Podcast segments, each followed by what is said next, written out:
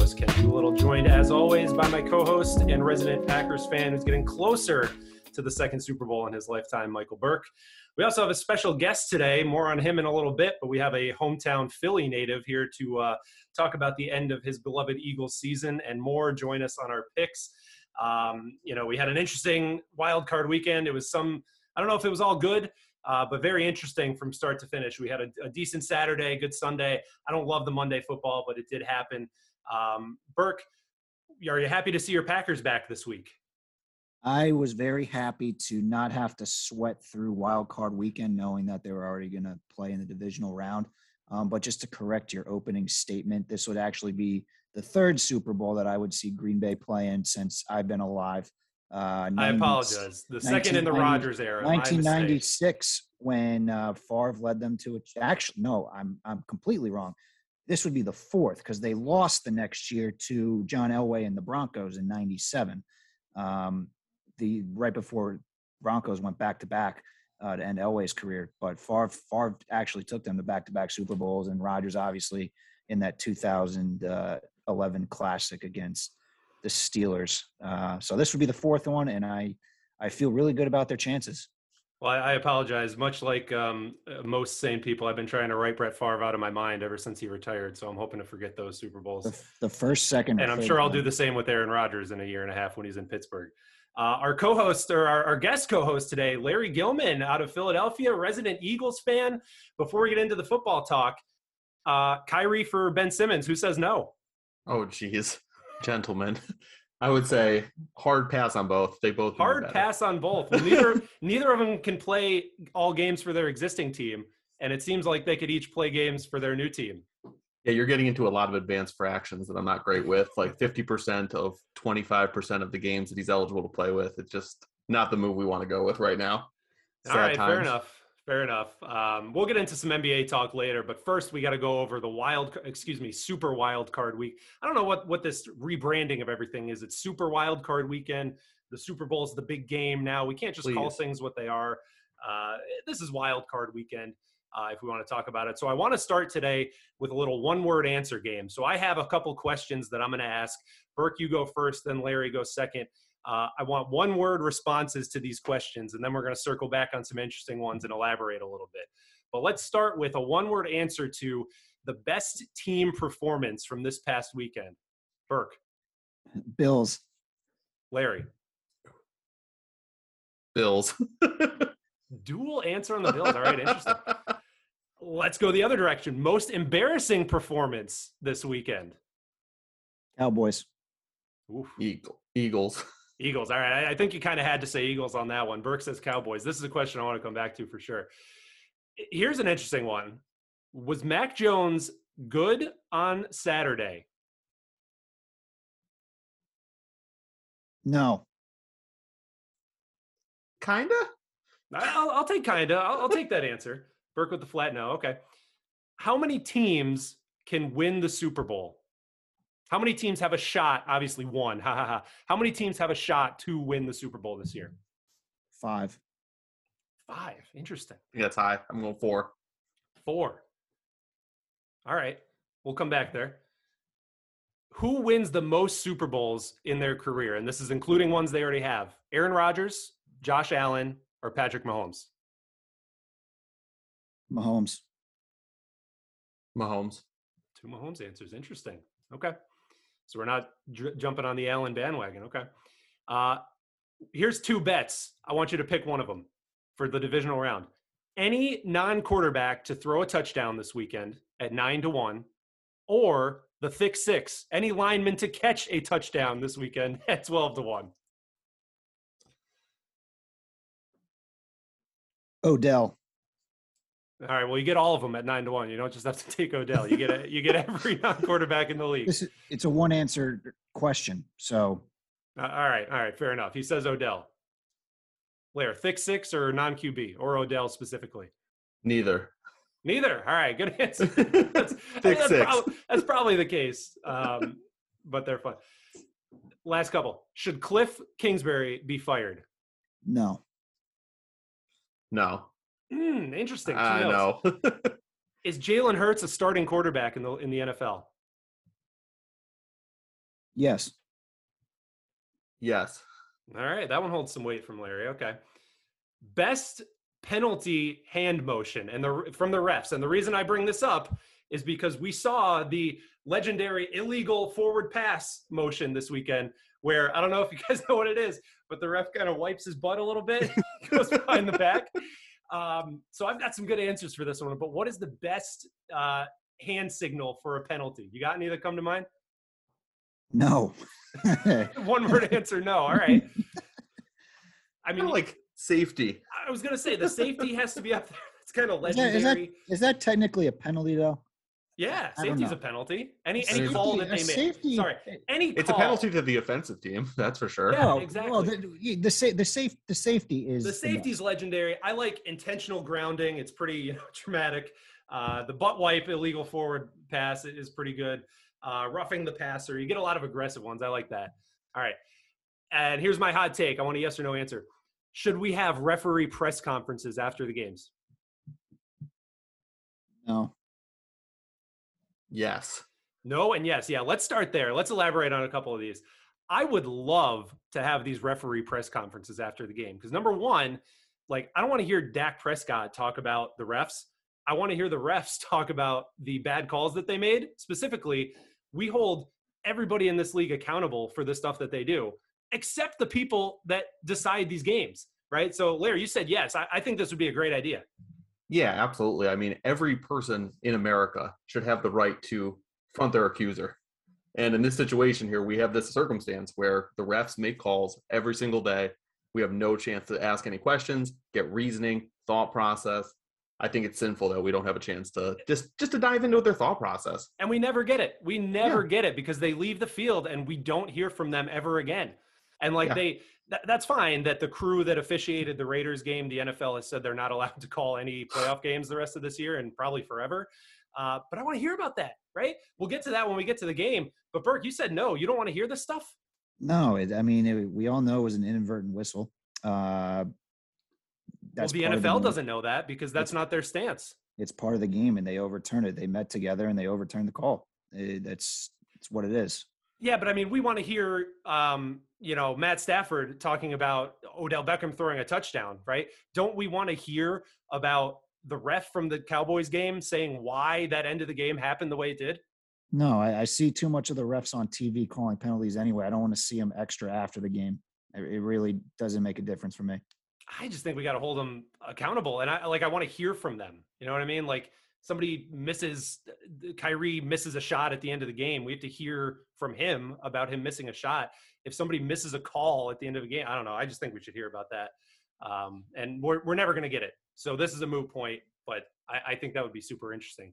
Uh, I forget what you guys said about Mac Jones, but I thought he was pretty good on Saturday. I, I don't think that was his fault that um, that the Patriots lost. I think that was an offensive clinic from the Bills. That was, by all metrics, uh, the greatest offensive game in the history of the NFL uh, by about 45, I think, offensive metrics. I don't think Mac was that bad. Um, you, he's definitely the guy. Like, is he closer to Brady or is he closer to the worst quarterback in the league? I think he's probably closer to Brady, right? I, I'm not saying he's Tom Brady. I think he's closer to being that than he is to being like a losing quarterback. What say you? Yes, no? No, I I disagree. I I felt I feel Joe Burrow was closer after year one, even though he got hurt to Brady than Mac Jones is right now. Um, just I just I don't remember anything about Mac Jones from that game because the Bills were so unbelievable. Like that, Right. he- like he was such a non-factor because the defense. Actually, that should have been the most embarrassing performance, not being able to force a Sure, punt in an entire game. Sure. Um, could have been an answer for number two, but uh, not being able to remember anything that Mac Jones did makes it the point where I don't think he did good because he did nothing memorable. He, All right. the team, he couldn't keep the team in the game on offense when obviously the defense, obviously he can't play both sides of the ball, but just Well, can't, can't really make an opinion on it. I guess. Lair, what do you what do you think about Mac? I mean, I think throughout the year, like everyone asked Mac Jones to not lose the game in many circumstances. And I know that's a bit of a defeatist mentality, but it's kind of the Patriot way. Um, leaning on the run game, not making any mistakes on the offense. And on, on Saturday, like there was nothing wrong with the performance, Mac Jones. That's why I said kinda. He didn't do anything to fault yeah. that, but he was he couldn't take over that game. I don't think yeah. Jesus Jesus could have taken over that game or Tim Tebow, but I think that there was no chance either way, uh, just because that defensive form- performance and honestly the Bills' offensive performance was just so lights out. But yeah, I, I mean, I agree. He wasn't going to beat Josh Allen in that game. The Bears, the, the Bills clearly came out with that mindset of like, you know, they were just going to kick their ass. And I think Patriots were a valid answer to most embarrassing performance. I, I don't think the Eagles were as embarrassing as you may think because I think that was just kind of what we what we thought would happen. And maybe this is a good segment. Let's start talking about the games from last week. We want to recap them all. Let's start with that Bucks Eagles game. Um, I think that what happened is exactly what was going to happen the whole time. I think you know the Bucks jumped out on them early, and from the first drive of that game, there was really no hope for the Eagles. Um, Jalen Hurts didn't look like a good quarterback in that game, um, but he all the team in general just looked outclassed, and I think that's the case that the Bucks are a very good team and the Eagles really haven't played well against any winning team all season. They play in that crap division. And I'm not saying they're an awful team, they're the seventh playoff team, but um, you would know, Larry, a little bit more about the pulse of the town. Um, are people disappointed about that? Is that kind of what you expected? Like you had to have some hope, right? There, uh, you know, surprisingly not. Uh, really? I mean, I feel I found myself maybe around Thursday or Friday getting that like really sad feeling of thinking that there was actually a possibility that it would be you, you talk know, yourself into it, right? Slug to right. You think about yeah. it, and you're like, oh, this, this is kind of cute, like whatever. um, but but the overall theme, just leading up to the game, and just in, on both stations I listened to, was just, you know, take the take the experience for what it is. You're playing Tom Brady. Even before uh, week 18, they were saying like, let's let's go against Tom Brady because it's going to give you the best opportunity to really gauge and barometer where the team is actually at. I think what made it the most embarrassing part was the fact that they completely abandoned what got them to that in the first place, even if it was beating up teams. Like if you break down the possessions, I mean, they they had several three and outs to start off, completely abandoned the run game, and that's exactly what Tom Brady wanted to do to them. Come out to an early lead, have them panic. That's what they did, and then mm-hmm. next thing you know, it's thirty-one nothing, and you're like, oh shit. Yeah. So, and I mean, that's what they want to do is they want to get the run game going. That's a tough order against that Bucks defense. And I know they've been a little less stout against the run recently. Uh, you know, Vita Vea has been in and out, and he's kind of the cog of that run defense. Um, but with a quarterback like Jalen Hurts, I would have loved to see him take off a little bit more because you know what are you what are you saving it for at this point right? Right. D- do the eagles b- believe that jalen hurts is that guy coming back next year? Like do they want that kind of quarterback or do they want a mac jones who is more of a quarterback? Would they use him any differently? No i think that the pulse is generally jalen hurts is okay this year. Um it was a lot of an upgrade to, from carson wentz as far as the availability outside the pocket and i think that more of the holes that they were pointing to on offense particularly has always been the receiving corps um, Jalen Reagor, for some reason, continues to find himself in football games for whether it be the punt returning game, which totally set things off, or the drop passes. Like you have DeVonta Smith for a reason, but I think having that mobile quarterback is the future of the NFL in general. Yeah, well, and that's the thing. And you know, I don't particularly care for Aikman at this point, but when he notices something, it's incredibly apparent. And right around halftime, he was adamant that DeVonta Smith had zero targets. And I think that he didn't have any targets in the first half. I'm looking now, he finishes with four catches for 60. I think they were all once the game was decided already. How does that guy not get targets?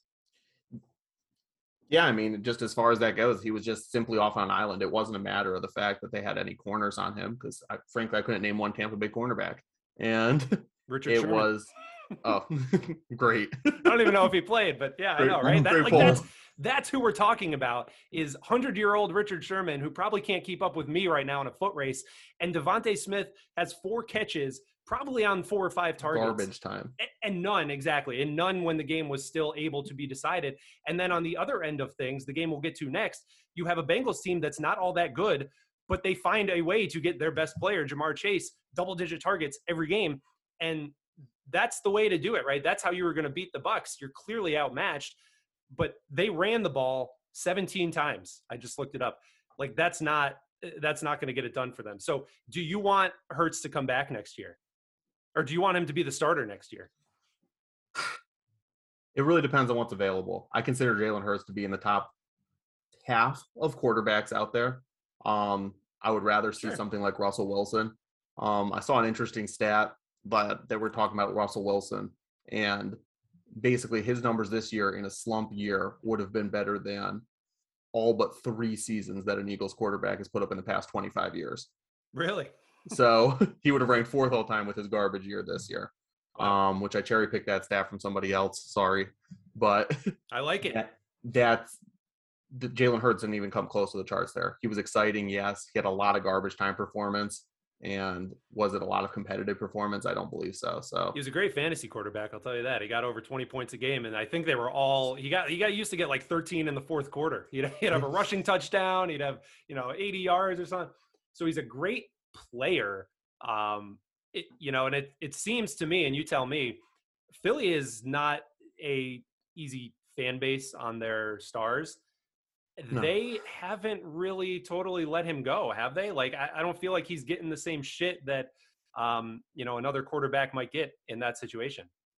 Yeah, I mean, I don't think they're as hard on him as, uh, say, like Carson Wentz. Uh, I think as he Wentz, says, that, yeah, yeah. He says a lot of the he says a lot of the right things, and you want that from your quarterback, but at the same time, you have to challenge him and push him in that direction. And I just feel mm-hmm. like this season as a whole was not enough of a sample size. There was too many games where when he had to step up, there there wasn't enough opportunity for him to step up and really show what he's made of. They either blew people out or ran the ball down people's throats, and yeah, it was really no prove it for him. So one word answer then again, we'll go back to this. Uh, successful season for the Eagles? Yes, no? Absolutely. Playoffs is good? Yeah. Okay. Yeah, absolutely.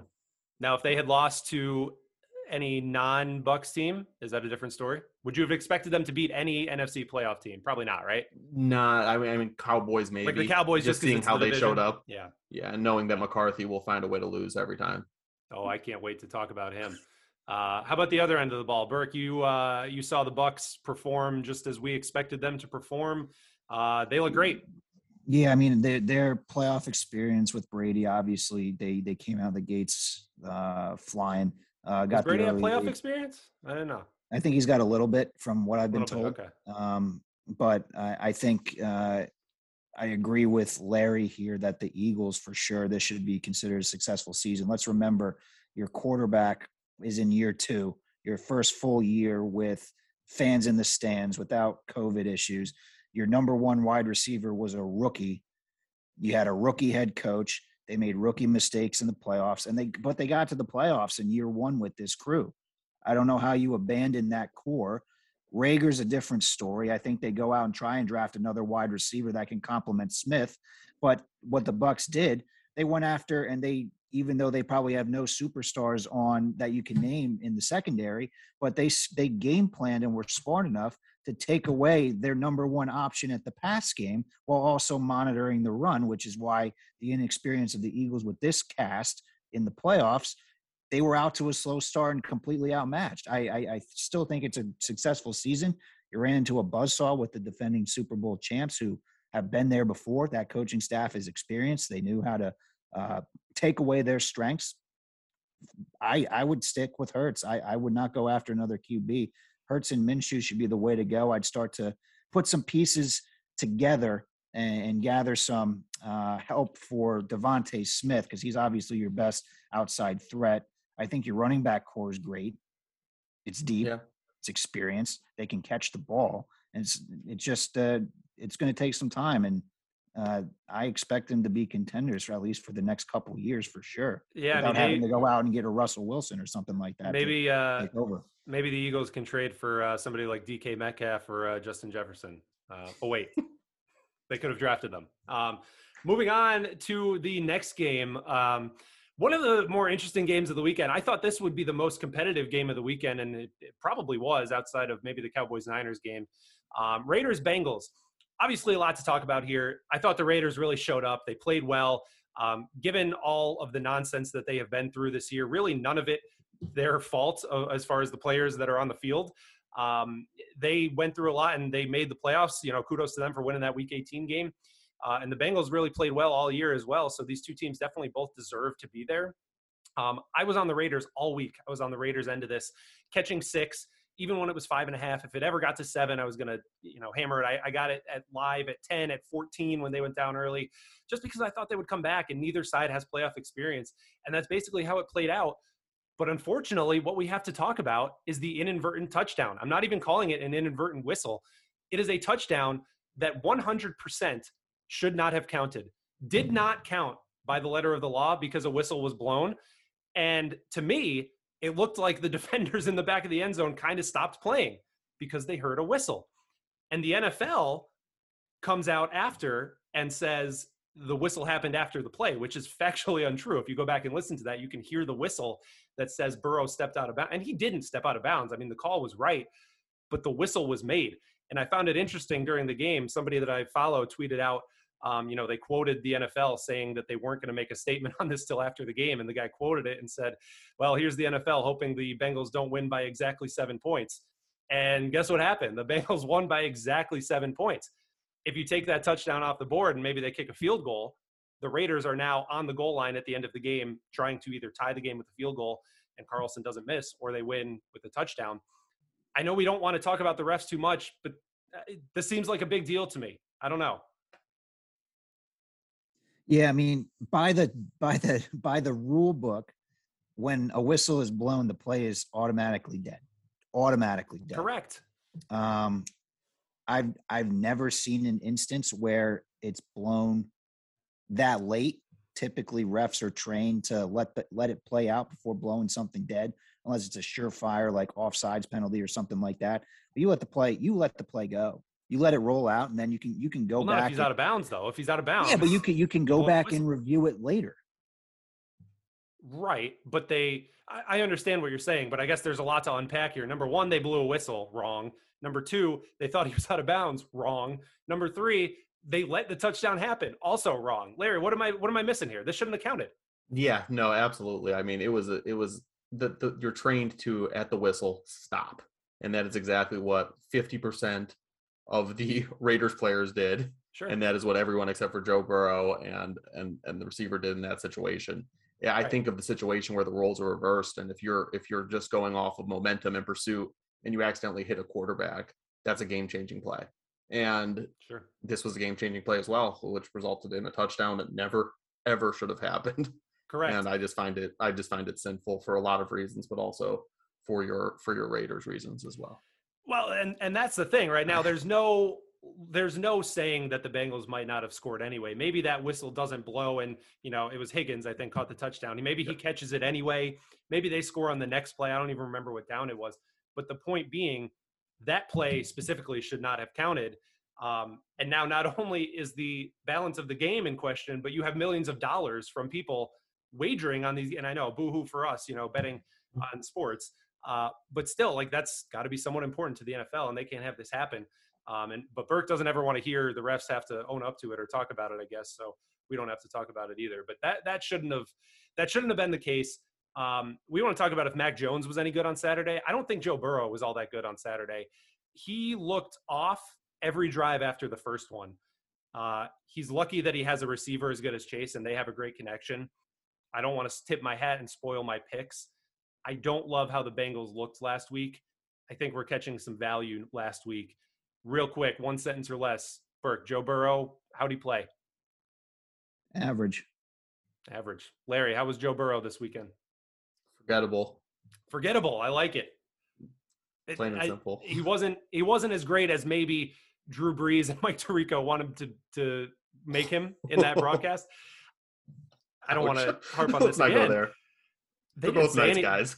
they're, I'm sure they're great guys. I'm sure they would love to come on this podcast. They didn't say a thing about that whistle until commercial. It was a commercial break that occurred, and then they came back and say like, "Oh, I don't think this touchdown should have counted." I'm like, "No oh, shit." They like, probably heard, didn't. They probably didn't know the rule, just like the rest of America at the time, until somebody had to explain it. To I know the rule. When a whistle blows, the play's dead. How does Drew Brees not know that rule? You know what I mean? Like we've been spoiled by Romo, I think, because he does know the rules and he's very good and charismatic. And Drew Brees just eh, did not know the rule in that situation, or did not. He's a company man. We'll put it that way. I don't think he wanted to to talk about it much more.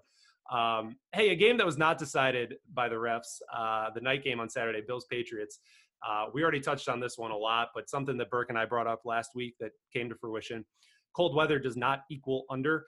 This game flew over the total, and the Bills almost hit it by themselves. It was 44. Did the Bills score 44? They uh, Bills finished 45? four 47 or 47, 47 yeah, something like that. Yeah, so they hit the total by themselves. Um, anything else we want to hit on on this one, Bert? Because I think we already kind of nailed this one. Bills look yeah, great, right? I mean, you can't ask for more. Seven drives, seven touchdowns, or whatever it was. Just impeccable offensive onslaught by the Bills. I thought Josh Allen played a fantastic game. They had a great game plan. Uh, defense showed up, made some big plays. Uh, the the uh, who was it? Micah Hyde that picked off uh, Mac Jones late in the first quarter when they were driving on that long pass that could have oh, easily oh, tied the game one. up at seven. That really just swung the momentum. I don't think the Pats stood a chance right after that. Uh, just this is just years of aggression building up after just the Patriots manhandled that division for years and they just let it all go on one night and it was an incredible yeah. performance and one one of my picks for who can win a Super Bowl this year. Oh, for, for sure. sure. The Bills is, is definitely yeah. a team that can win. Um, and I think, you know, right after it was seven nothing, and then especially after it was 14 nothing, when Allen threw that beautiful frozen rope pass down the middle to Dawson Knox. Uh, good job by you, Burke, picking Knox for first touchdown on Saturday, by the way. But I know, Larry, you and I were texting at 14 nothing that this game was over. It was going to be 35 nothing, is I think the score we threw out there. Uh, it wasn't that, but it sure was close. Yeah, just got way out of hand quickly, and like you said, can't can't fault perfection. Seven drives, seven touchdowns, it's over. yeah, great performance by the Bills. I'm sure we're going to chat about them when we talk about the divisional round coming up. Let's get to one of the most interesting games of the weekend. Cowboys, Niners, another one that ended with mass confusion. Um, all I have in the agenda is WTF question mark because there was many layers to this game, but I think the most important one was we saw the total incompetence of two coaches that are, for better lack of a better word, incompetent. Uh, and Mike McCarthy came out on top as the more incompetent coach over Kyle Shanahan. Shanahan has a little bit of a resume. I know McCarthy does too because he won a Super Bowl. But I'm starting to think that Burke Rodgers winning a Super Bowl with McCarthy is the most impressive thing I have ever seen because this guy continually screws up clock management, end of game scenarios, and and everything else that you could think of. Um, Shanahan too, but but really McCarthy was probably the reason that they lost this game. No, I actually don't agree no. that that one play is not going to define the game. What the problem was was they got penalized 14 times in the game. That's that, on McCarthy, isn't it? That it, well, it's on the entire coaching staff. It's not sure. McCarthy. It's it's it's it's an embarrassment. You you can't be that undisciplined and expect to win a game, even though they had a chance at the very end. Let alone forget that play call, but you you cannot get penalized 14 times in a game and expect to win. It's like making errors in baseball um, you, you, have three, four. You're putting yourself in a hole. You're not going to win. You're, you're putting yourself in an unnecessary hole. They dug themselves into a hole against the Niners. Deebo was rocking and rolling. Uh, Kittle somehow that was a terrible pick on our end. That was, was one bad, of our bad Just, he mm. just was non-existent, which shocked all of us. But you cannot get penalized the way the Cowboys did and expect to win. Well, it's, it's bookended by just egregious decisions because I think it was the very first play of the game. The Cowboys were lined up offsides, lined up in the neutral zone offsides. They get a penalty on the first play of the game. And then later, the last play of the game, they run a quarterback sneak where you know i've compared this with you to to the basketball two for one when you're trying to score two buckets at the end of a quarter you need 31 32 seconds to do that if you have 26 it's not going to work it is simple looking at the clock and doing some math yet they seem to run this play with without enough time left. How does Kellen Moore not know what he's doing? It it's really unbelievable, and the and the fact was that the the resounding defense of the strategy was just unreal after the fact. I know you can't throw your team under the bus, but but own the fact that it was the wrong call. And I, am glad they didn't blame the ref in this, where the ref did kind of get in the way. Uh, well, it's, no, it's pretty. I'm, I'm actually I'm actually going to defend the Cowboys here because well, I will too. But hold on, I want I want to hear it out what what Lair has to say about that. But also, it is kind of symbolic that the ref physically got in the way of the ending yes. of the game, isn't it? I mean, um, I I don't hate the strategy in, in practice. I like that it was something fresh versus the normal hail mary that you see that never that works one out of fifty thousand times or whatever the odds are. I'm sure it's a lot less than that, but sure it was it was something. You're taking a hail mary either way, right? Either you're at the 40 or you're at the, the 28, and you're yeah. throwing a you know a, a, touchdown pass to the end zone either way.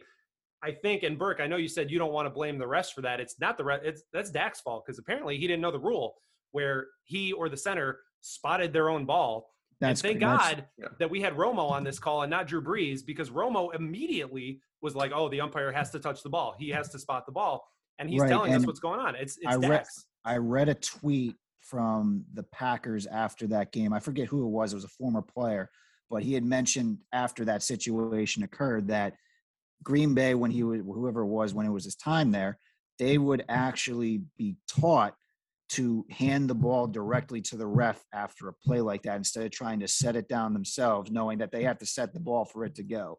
Right. And the, the the coaching for that situation is do not let a referee dictate how your season unfolds. And Dak and the center just again undisciplined. That's that's a coaching error completely, not having them aware and being ready for that sort of happenstance. Exactly. But you you got to know the rules, and that goes back to being being penalized so many times, just just out of position, and just not being able to give your team a chance to win. When they were they should have won that game, no problem. No well, problem. I think so. I think that if the Niners had lost that game after the way it started, it would have been more, much more devastating for them, considering they were up twenty-three to seven, basically dominating on both ends of the game and special teams for three and a half quarters. Um, but for the Cowboys to lose that fashion, um, you know, it's it's what the Cowboys are. You know, it, it's what they do. And if you're Dak in that situation, like I don't totally hate the sneak call but then why is Dak running for 15? Why isn't he running for nine and then sliding down with 12 seconds left just to make sure? Like, do you need another five yards? You're probably running the same play either way. That's on Kellen Moore. That's on Dak. That's on Mike, Mike McCarthy. Um, and I don't know if I, you know, I know I was kind of throwing this out there, but the, the Niners really and Shanahan got away with one again because the last five game minutes of that game, Shanahan did everything in his power whether it be punting on fourth and one from midfield, having a false start on a fourth and inches where Garoppolo just has to sneak oh. and he, he sends his lineman in motion who's probably never went in motion in his life and he just can't get set up again. So, Larry, I know you and I are not Kyle Shanahan supporters by any means. This did nothing to improve our cause. No, it didn't. And, and it's a shame, really, because I think Jimmy Garoppolo is an okay quarterback. Uh, sure. we, we we talk a lot about you know not making mistakes. He he doesn't make a ton of them. But but man, that that motion play on fourth and inches was just unbelievable, and Trent Williams just not setting completely. All you got to do is stand still, and Jimmy reaches out six inches, it. right, and that's the game it. is is sealed, and he's sending motion. I it's unnecessary. Uh, I I don't understand it. So the Niners squeak out of there. Um, you know, we'll see how they do next week. Uh, I'm sure Burke will have some input on that against his Packers. Um, Chiefs Steelers do we even need to talk about this one? Did we expect anything different? Kelsey threw a touchdown pass. That's kind of cool. I don't know why they burned that though in that blowout game. They should have yes. saved it. Um, any thoughts on this, Burke? It was no, what, they are who we thought they were, right? Absolutely. I mean, they they came out hot. Uh, well, actually, neither team came out hot. The first quarter under somehow hits first quarter under, baby. I was gonna plug that for you guys if you did it. under ten, they didn't score a single point. Yeah, but maybe they did a touch. No, I don't think they scored at all. Was it seven or zero? I don't know. Whatever. It went no, under it was, ten. It was it was zeros. It was it was zero zero after the first, um, and then uh, just uh, the Chiefs doing Chiefs things and started to get get on a roll. Um, yeah, getting, getting their playmakers the ball. Obviously, the Steelers' offense was just outmatched. It was it was tough sledding for Big Ben in his probably his last game of his career. But uh, congrats to him on a Hall of Fame career. Uh, stuck it out with the same organization, dealt with Antonio Brown longer than anybody. Obviously, that's more of a feat than we're, we're we should we should give him more credit for in dealing with that situation. But uh, Chiefs Chiefs rolled 12 and a half was obviously actually Big Ben in there during his press conference early in the week said the line was 20 and they finished at 21. So he he knew something that Vegas did not, and hopefully everybody profited on that. Well, I'm telling you that's because he had uh, he had his team plus 21 and a half. I think he was driving late to get like that backdoor cover somehow. Um, so that was somewhat exciting. But uh, from Philadelphia to the other end of the state, you got Big Ben over there for you know feels like hundred years, and Philly hasn't had that quarterback really since uh, McNabb, probably right. So how, how's that how's that sitting with you? I mean, it, there's no hate going on to the to the Steelers. And there's no real rivalry the same way that you have with any NFC East opponent, which is good. Uh, I mean, good for Ben. I mean, don't care for him much as a person. I don't know him that well, but just what the media says. I wish he would just say that he's retiring right now because I got a very farvish feeling about him, Burke, and a little nervous hey, that he might know. he'll wind no. up a jet or a Big, Jaguar Big ben, or Big something. Been, Big Ben's been too beaten up in his career. He I don't think he could come back even if he tried. Yeah, I'm kind of worried that he's not going to be able to walk when he by 2025 because he's yeah. gotten his ass kicked so hard. But yeah, yeah I mean, back. he he was the guy. He kind of set the standard for blowing off hits, right? Like he, you know, ten years ago, he would get hit, and the the defenders, these big linemen, would just bounce off him, and he would push them with his stiff arm, and you know, he was awesome to watch. You think of 500 yard passing games, Ben has to be the one that comes to mind. Um, and it, it was I was looking this up um, the other week with my brother-in-law. I forget that he threw for 500 in last year's playoffs against the Bengals. That's in that right. like garbage time game that they were down 28 nothing or something. But the Browns came out and just smoked them. The Browns, not the Bengals. Yeah, the Browns came out and destroyed them. And then Ben threw for 500 yards in that game. Uh, and they almost come back if they didn't punt from midfield on a fourth and two again. Um, but yeah, I mean, kudos to Ben. Good career. Not the best game, but that's what we expected. Now, the game I've been itching to talk about this whole podcast my Rams against the Cardinals. This was a good old school ass whooping from the very first second of the game. Cliff Kingsbury has no idea what he's doing. Back to our initial one word answers. Absolutely, Cliff Kingsbury should be fired. He said hours before the game, this was going to be Kyler Murray's best game of his pro career. Uh, let's hope that's not true. Kyler looked totally incompetent, like a college quarterback on an NFL field. Cliff did nothing to help him. And, you know, what I've been saying all year the Cardinals are throw shit at the wall and see what sticks. And the only reason they win games is because Kyler is actually a good quarterback and he makes some of that shit stick. He threw, you know, they they did not establish the run. I see you calling timeout. Let me let me get my Rams uh, Go ahead. out there. Go ahead. They did not try to establish the run until they were down 28 to nothing, which is not the time to establish the run. James Conner, anytime touchdown at plus 130, still pays, even in a game where they were terrible offensively. Uh, Sean McVay, Sean McVay called a good game. Uh, Stafford looked great. Beckham looked fantastic, and if they can use him as a true number two behind Cooper Kupp, that offense is is going to be on fire. More importantly, they did run the ball well. Um, I like what I'm seeing out of them. You don't support all this Cliff hate that I'm talking about, huh? No, because the Cardinals were a completely different team once DeAndre Hopkins got hurt. That's true. He is a top he is a top five receiver in the game. And when you take that out of your offense and your now number one wide receiver is AJ Green, who is 12, 13 years in the league, you, got a problem. You got a significant deficiency in, in defenses and credit the Rams. You zero in and make Kyler uncomfortable. Again, first career playoff start, just like sure. Cliff Kingsbury, first career coaching in, a, in NFL playoffs. Uh, they got exposed by a very, very good defensive team. That's the Rams. And sure, uh, McVay's been in that situation before. He's been to a Super Bowl. He knows how to call games. He knows how to get his playmakers the ball. He's got a better quarterback than he's had since his time starting and coaching with the Rams with Stafford, who he they are a problem. But I'm not fully, not completely selling out and just throwing Cliff and Kyler to the can. They were missing their top offensive threat by a mile, and that completely changes your game plan when you're trying to go win games, especially in the playoffs when you're facing the best teams in the league. Well, it, it definitely does, but I think it says that you have a bigger problem. Like a wide receiver, not even Davante Adams is worth the the team going from eight and two to you know whatever they finish nine and uh, you know ten and seven or uh, losing almost all of their last games because they're missing one wideout and then getting smoked in the playoffs. I get it that the offense is totally different with Hopkins, but like this is two years in a row now where they have started seven and zero. Oh. Kyler's in the MVP discussion. and then they just literally fall off a cliff. They look like one of the worst teams in the league. Um, and I think that speaks to the coaching a little bit. Um, where where do we land on on Kyler in in terms of like you know he could probably be the guy moving forward. Does he need to part ways from Cliff, Blair? I mean, I, I definitely think Kyler is, is a great quarterback. Uh, and I think we've talked about this before. The, the loss of DeAndre Hopkins was huge. Uh, you nailed it on the head, throwing shit against the wall, seeing what sticks. DeAndre Hopkins is the literal biggest wall in the world of throwing at. Like he will do whatever to get that football. Sure. He makes a lot of that look better. In the same breath, you kind of see situations like this. It, it reminds me a lot of like Lamar Jackson down in Baltimore. I know they're both running quarterbacks, uh, just not putting the tools around this person in order to succeed. Uh, it just goes to show that there's there's a lot more to this. But Cliff Kingsbury did not call the game that Kyler Murray needed to happen.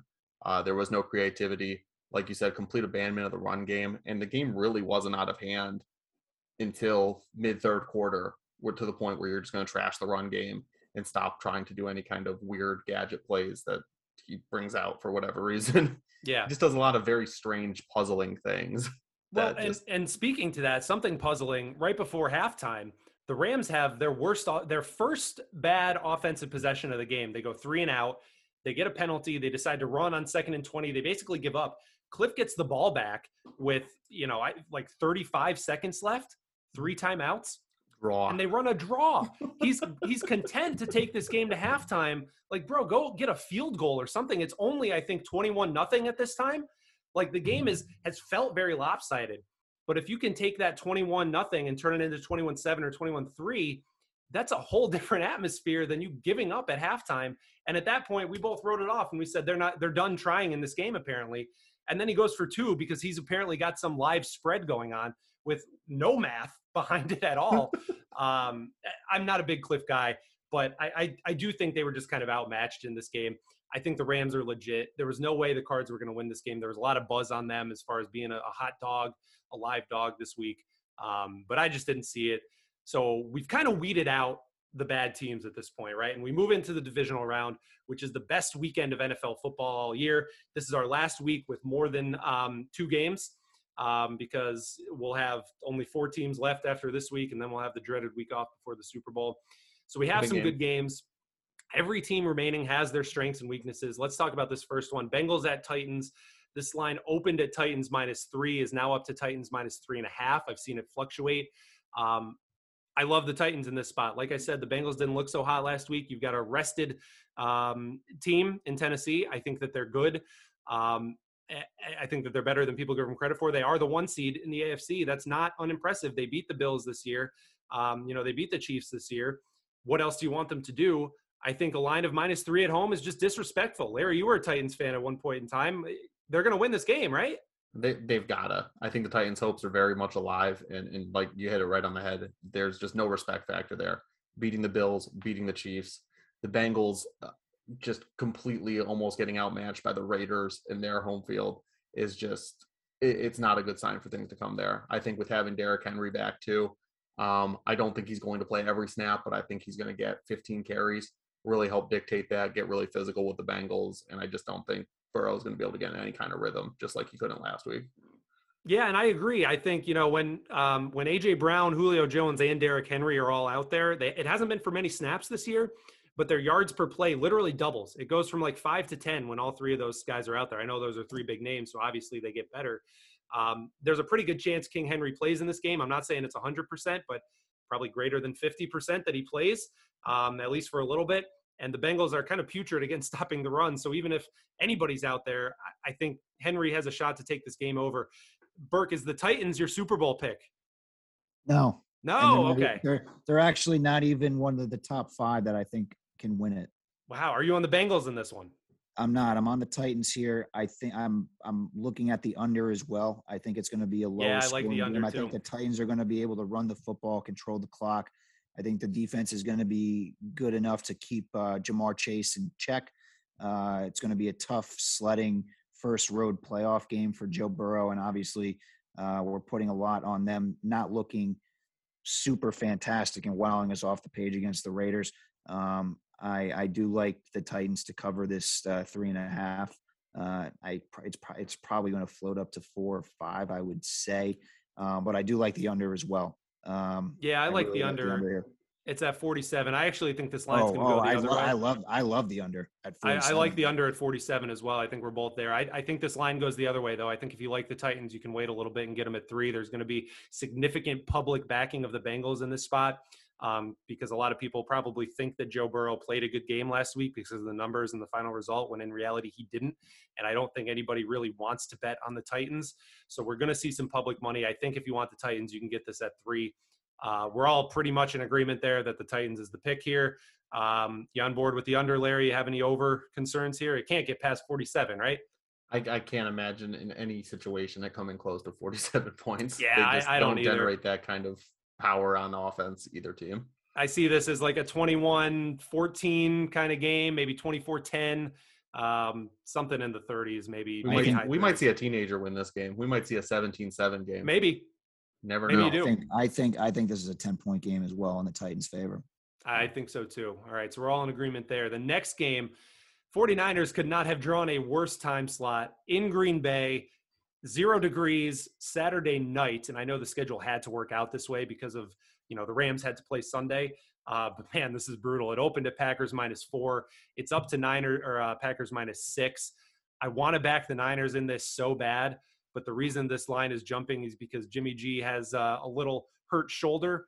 Uh, he's going to play, but his injury is a little more prevalent than maybe we thought on Monday. So that's why this has jumped to six. Does it matter? We'll start with Larry and then we'll let the Packers fan close it out. Does it matter where this line is? Can you be talked into the Niners? Would you just take the money line? I, I don't think in any situation you could consider the Niners in this uh, with Jimmy G being up in the air, even if at full strength. Aaron Rodgers and Lambeau, not even Matt LaFleur can screw this up again. Uh, sorry, Burke. Um, but I think at this point here, six, six is generous. I wouldn't be surprised to see that go another point in the other direction. I know seven's that magic number you guys are always looking at, but I would be very surprised if if there's any sort of traction moving anything in the Niners' favor on this. Well, six six is a key number too, right? So I, I like yeah. it. That's why I like it at the six. And we're talking about Matt LaFleur LaFleur screwing it up. Um, you know, that would be. I saw something online two seasons in a row where uh, the Packers have caused chaos by Aaron Rodgers not getting a shot. Um, so take that. Heyo. Heyo. Uh, Burke, what do you think about this one? This is your team, right? They're covering the six. This is going to be a revenge game from uh, 2019 when they lost to the Niners in the NFC Championship game. Uh, the Packers are getting healthy at the right time. Uh, Bakhtiari is going to be starting. He, I know he started Week 18 against the Lions, but he'll be a full go. I know he was on a limited snap count then, but he's healthy. Uh, I believe Jaire Alexander, their top uh, defensive back, he's coming back as yeah, well. And uh, Zaire Smith or, or Za'Darius Smith, excuse me, they're one of their top linebackers. Uh, he should be back as well. Uh, they're going to have a full arsenal while the Niners are kind of floating in the wrong direction on the injury bug. Uh, Bosa still has to clear concussion protocols, even though it looks like he is going to play. Um, but he still has to go through that and make sure he's 100%. Um, I just think the Packers are the better team here. They've been the most consistent team all year um, from start to finish. Their defense is underrated, uh, in my opinion. Uh, they do give up points, but uh, they turn the ball over, and uh, they got some superstars that may not be household names, but I expect them to become household names in this postseason. Yeah, they're a good team, and these teams did play earlier in the season. It was a Sunday night thriller. The Niners were actually up one uh, in the final minute of that game, Rodgers drove him down for I think a field goal to win the game.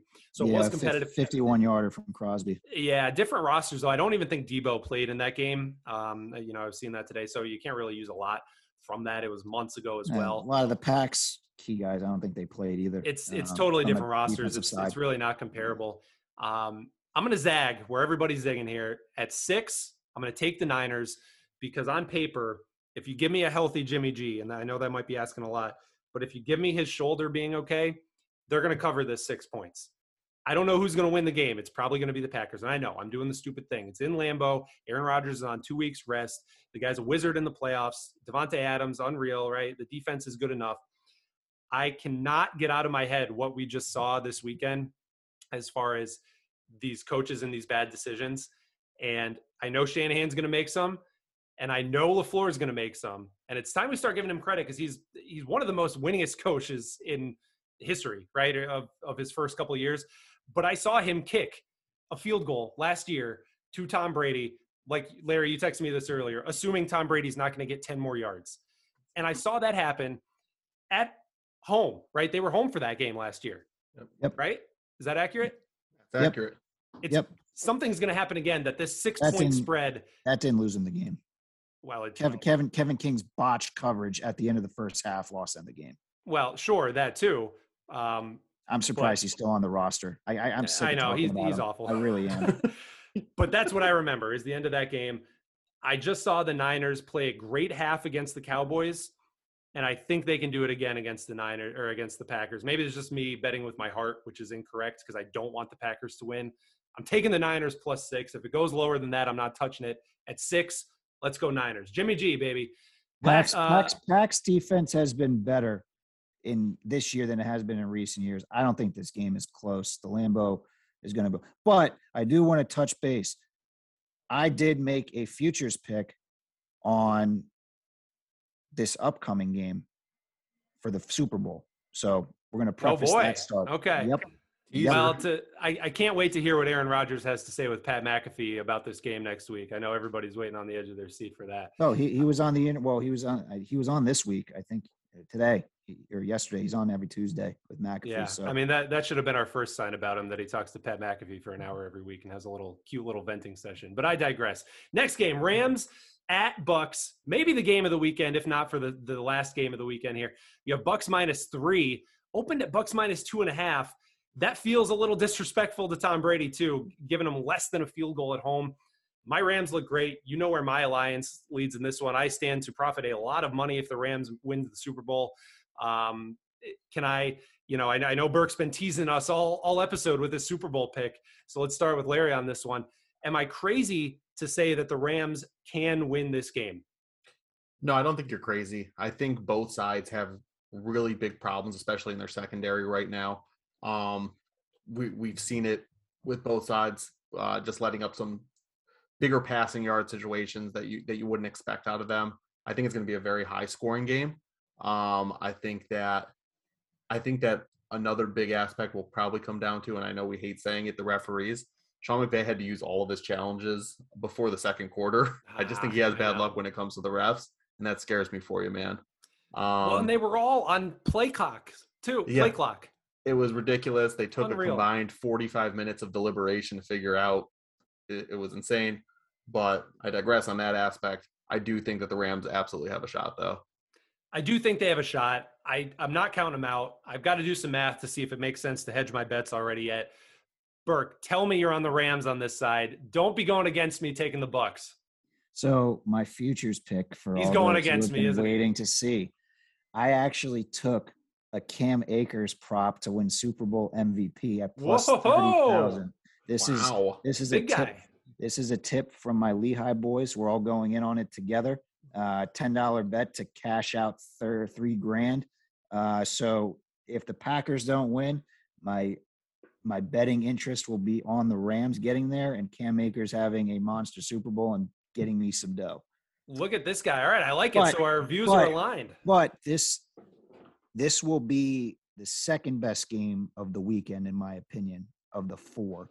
Um, it's going to be close until until somebody figures out Brady and the Bucks. It's going to be very very difficult for me to go against them. I understand. It's hard to bet against them, and you know, if I wasn't on the Rams already, I probably would be betting on the Bucks in this case, laying only three. Um, but I'm going to stick with the Rams. I, th- I think this is going to be a great game. I love this Sunday slate. The the Sunday games are phenomenal, uh, and we're going to close it out with probably the, the showcase game of the weekend. The two best teams in the AFC, maybe two of the best in the league. Bills at Chiefs. Opened Chiefs minus two and a half, so the same line we saw earlier in the season when the Bills won by a bunch in Kansas City down to Chiefs minus one and a half. I have not landed on either side of this line yet. I also have some futures money on the Bills, so I guess that's where my alliance is. Um, Burke, wh- where are we at here? Allen Mahomes, shouldn't we just sit back and enjoy this one? Yes and no. It's going to be a fantastic game. This is this is my high profile game of the week. Um, I am actually, I think there's going to be some sort of revenge factor here with the Bills losing in the AFC Championship game last year at Kansas City. I think that's going to they're going to really find a way to dig deep, and I think the Bills win this game outright. Wow, I, I don't hate it. I, I don't hate it on the money line. Um, and it's Sunday night too, so hopefully, are we going to get Collinsworth and Michaels on this? Maybe we get a little slide action from Collinsworth. Yes, uh, I think this is the NBC I would love it. Oh, I would love it. Um, and and you know we've been high on the Bills and Josh Allen all season, um, but it's hard to bet against Mahomes, right? I, I mean, this this game is going to be high flying. The total's 54 and a half, which is crazy. You think we get there? Who wins this game? I think we got to be at the Chiefs at this point here. Um, Andy Reid loves loves getting to championship games. Uh, we saw that with the Eagles first and foremost. Uh, fortunately, yes. he was able to come together with the Chiefs. Uh, I would love to say the Bills just because I love Josh Allen. I love what they're doing there. I just think the Chiefs have so much adversity this year as far as injuries go. They're they're trying to put it together and they want to kind of show what they're made of. And I think it's going to be a total Mahomes fest. Um, also, real quick to go back on the last segment, the last running back to win Super Bowl MVP was Terrell Davis. That's crazy. Terrell Davis. That's so. nuts. What year was that? Uh, I guess that's 98. 90, 98, yeah. Or oh 99, or 98, because Elway got the one after him. They didn't have the years, though. Oh my God. Yeah, that, that reminds me of um, I think it was last year. I placed a bet on Clyde Edwards Helaire to be Super Bowl MVP. You said his name wrong. I, am sorry, Clyde Edwards Elaire, as Steve Levy would say. Um, it was something similar, like 10 bucks to win three grand or something uh, the round before the Super Bowl and uh, you know he just never had a shot. But I'm hoping. Hey, I would love for Cam Akers to win Super Bowl MVP because that means the Rams have won and we've all made some money. This is the profile game of the week. I can't wait for Bills at Chiefs. I am undoubtedly sure that I will have hundreds of dollars on this by Sunday night, but I would love to just sit back and relax and watch two of the best in the game go at it. Um, so, Burke, let's do our playoff draft. And then, Larry, we're going to have you make some guest picks here. So, get your best bets ready for the week. Uh, as a reminder to the listeners, what me and Burke do is we take turns picking uh, a side of the game or a total of the game, and we're going to keep track who wins the most throughout the playoffs. Last week, Burke's up seven to six. Uh, reason being because we pushed on the over of the Bucks game, it landed right on 46. Uh, so we split otherwise. So I'm down six seven, which means I get first pick of the week. My first pick. Oh, is that how it works? Is that a made up rule? Yeah, I like just made the, it up right now. Like the Raiders Bengals, is that made up? Uh, no, that one was a real rule. This one is a made up rule though that I just made up right now. Um, Rams plus three, baby. Give me the Rams. That sticks you with the Bucks minus three.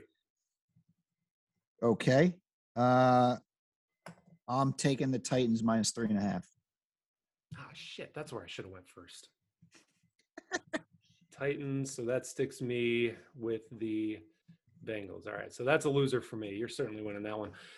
I'm going to stick with that game then, and I'll take the under. I'm going to take under 47 in that game. So that puts you on the I was, over. I was hoping we were going to bounce somewhere else on that. Um, I think that's an obvious one. Both right. side, uh, for the listeners out there, this is a gambling podcast. I think both sides of that game are obvious. It's the Titans in the under. I see no other way to bet that game. Ready to eat crow in a week if that's wrong, but I would make those pretty good predictions right there. With Larry as our witness. Yes, Larry can hold us accountable. All right, Bert, uh, next? Pack minus six. He's taking the Packers. All right sticks me with the Niners. I'm all right with that.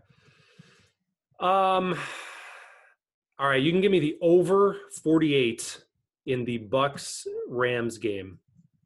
I think that one's high flying. 48 and a half right now. I'm taking a look at it right now. Okay. As of right now, it's 48. Right, 48 and a half. Via, via FanDuel, it's 48 and a half. All right, 48 and a half. That's fine. All right. You're on the over for that? Yeah, I'll still take the over. I think we get in the 50s. Give, give me the Bills plus one and a half. Okay. So I'm on the Chiefs. Okay.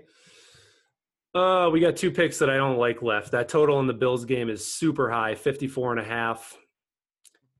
Packers Niners is 46. Is that still 46 and a half, Burke? 46 and a half for the Niners pack and 54 Ugh, and a half for the Bills Chiefs. Yeah, I hate both of those numbers. They're probably right. I am, because I don't want to be a hater of fun, going to take the over in the Bills Chiefs game, and I will stick you with the decision on the pack.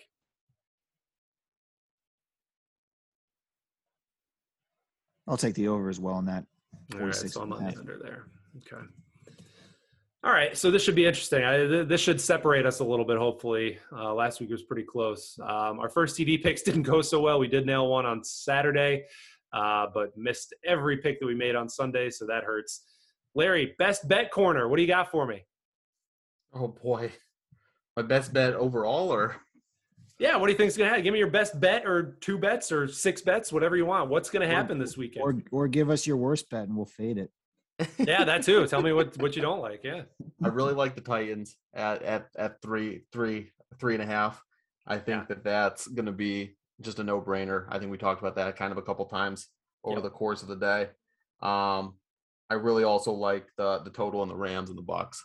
Uh, just think that's going to be a big, big high flying matchup. Not a ton of defensive playmakers. Um, I mean, the Rams are trying to stack up with defensive playmakers, but they look really great against Kyler Murray. They're not going to look that great against Tom Brady. It's going to be a big, big high flying matchup. Maybe two thirties up there. Yeah, and, and I agree. Um, you know, we saw that one fly over the total earlier this season, and maybe that line has decreased a little bit because of how bad Kyler played, um, and just because of you know how well the Bucs defense played as well but those are against two inferior teams, and I, I, think this maybe goes over that total as well. So Larry's best bets of the week: Titans laying the three or three and a half, uh, and over 48 and a half in the Bucs Rams game. I tend to agree with both of those. Let's finish today with a little recap of our rules for last week, because if you listened to them, you probably made some money. And let's uh, I'll add a fourth one to this as well. But last week, our three rules: do not bet on bad quarterbacks. Uh, Jalen Hurts, loser. Big Ben, loser. You could throw rookie Mac in there. I don't know that he's a bad quarterback, but he's a rookie, loser. Kyler, inexperienced, loser. They all lost, Burke. We were right. That's good. That's good for us. That's great news. Keep doing it this week. I don't know that there are any bad quarterbacks left. Obviously, you have Jimmy G, who's okay, and, and Rodgers. You have Stafford and Brady, Allen and Mahomes. Tannehill and Burrow probably on the same level. I don't know that there's a bad quarterback this week. I uh, I would say Burrow is probably in the worst position just because it's his first career. He probably game. is because he's Tannehill. He's Tannehill's been through the Tannehill's been through the playoff run before uh, and they're playing at home. Uh, going on the road is going to be very difficult. I think uh, Burrow's going to get a little uh, taste of reality this week. Um, so he would yeah, be the one so to too. probably avoid uh, if you want to consider prop bets. Taking his unders would be a good play. I like that too because they'll probably be inflated a little bit. Um, I'll probably go back to the well with the Ja'Marr Chase under. I got smoked on that last week, but I'm probably going to try it again. Um, so hey, apply this rule bet against Joe Burrow this week because he's the worst quarterback left. Second rule: home field matters. Home teams were five and up, five and one straight up, and against the spread last week. Everybody except the Cowboys covered. Um, Larry, we're going to see that again. What do you think about the home teams this week? You got Titans, Packers, Bucs, and Chiefs over under two and a half wins. I think that's going to be over. I think you're going to see three, if not four, home teams just winning and winning straight up against the spread. All right, so we're saying it. we're saying this this favorites trend continues. Okay, I do. Our third rule: no dogs unless you think they can actually win the game outright. Niners were the only dogs to win. They covered the plus three and they won outright. The Raiders lose and didn't cover. They were the closest to covering, but if they did cover, they probably would have won the game, or they could have at least won the game because it would have went to overtime. Maybe they go for two at the end of the game and they win outright. All the other favorites steamrolled. Um, so we were right on on that too. If the favorites are going to win, they're going to cover. All the lines are pretty low this week. The only the biggest one's the Packers, obviously, and Burke. You think they're going to win and cover that? Uh, so this holds true again, right? Yeah, and I think your best bet if you want to play this route is, uh, in my opinion, it's the Bills uh, going on the road with the points. Sure. Uh, against the Chiefs, I think they have the best shot. Rams close second, but that that game is that game is going to be fantastic too. Yeah, I think Sunday is going to be a pretty good day of football. Um, and then the fourth rule I want to add for this divisional week be leery of the wild card results. I mean that in the teams are not as good as they had looked last week. They are also probably not as bad as they had looked last week. And also, the home teams went five and one straight up and against the spread last week. That is not going to happen again. I know we only have four games this week. I know all the home favorites are tempting. I am saying at least, at least two of these road dogs cover, probably three. That's just my input. Um, I don't know what you guys think about that. Over under two dogs covering. Burke. Covering? Covering. Two at two? Two. You can push if you want. I'm gonna push two. All right. So Burke's taking the coward's way out. Larry, what say you? I feel like I'm going over. Honestly, I know that doesn't seem right, and that's against. I'm going over too.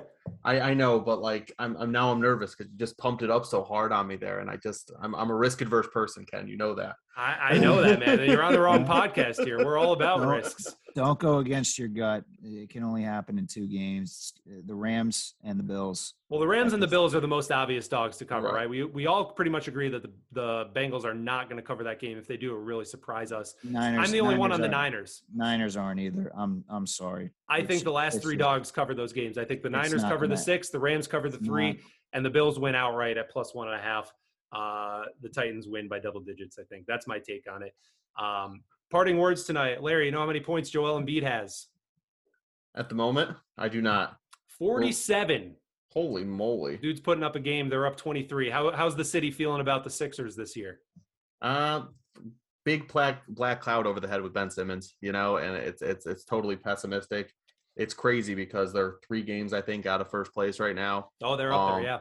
Yeah. and uh, the, the mindset is just the Ben Simmons thing. And you'd think if the roles were reversed and Ben Simmons was playing for three games out, we're like, oh, cool, we're coming into our own now, and it's going to be fine. And now it's like, ooh, so Well, the Philly, what we have.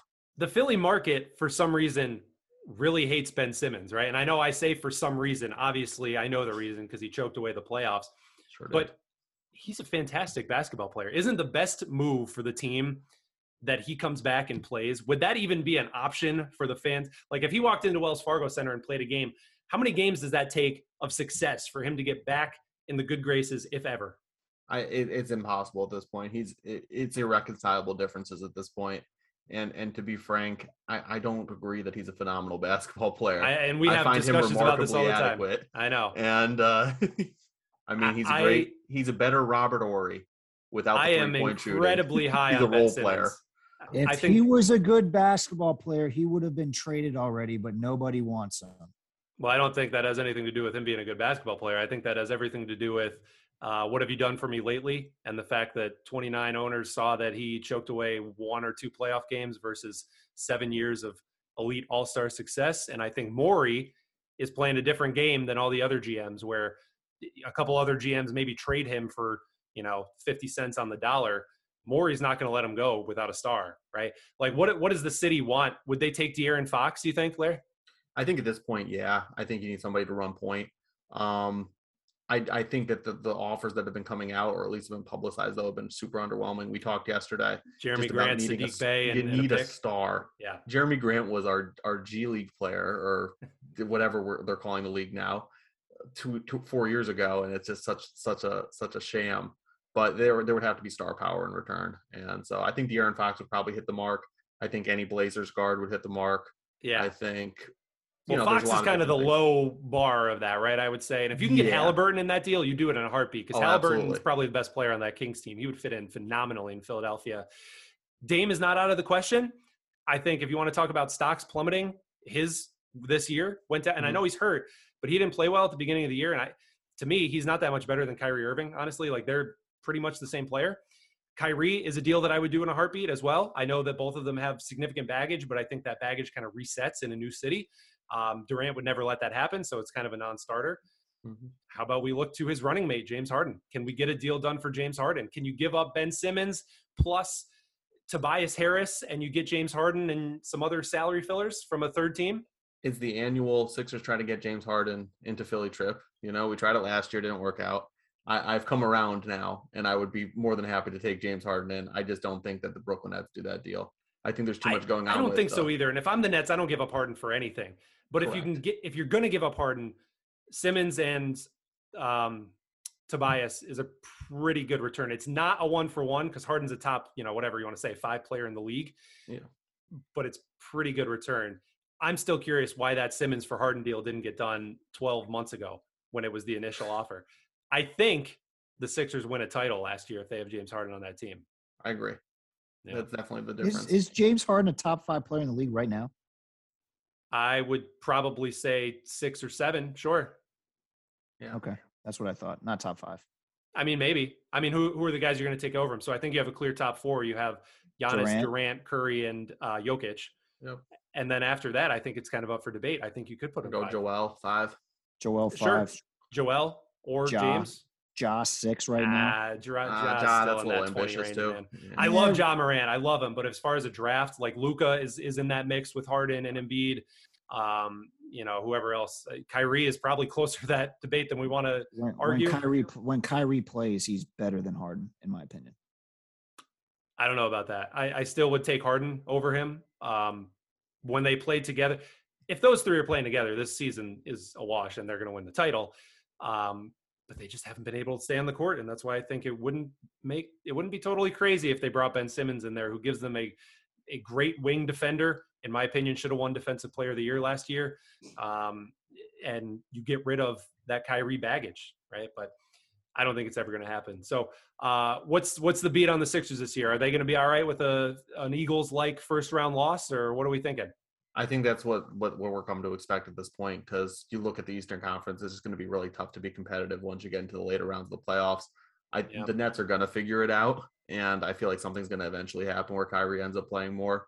Um, who the heck knows where that legislation is going? You still have the Bucks, you still have a lot of the heavy hitters, and you have a lot of underperforming teams right now that are going to make their that are going to flip the script where we're at uh, with the Sixers right now. Like the Sixers, I feel like are overperforming right now, and I feel like we still have the presence of like New York and Atlanta to still come up with.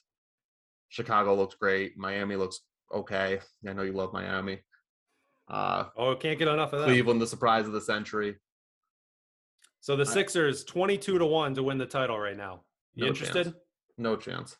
No You'd chance. have to give me like you'd have to give me triple digits to one. Honestly, I agree. I agree. there's nobody. It seems a little low at last minute. 22 to 1. Yeah.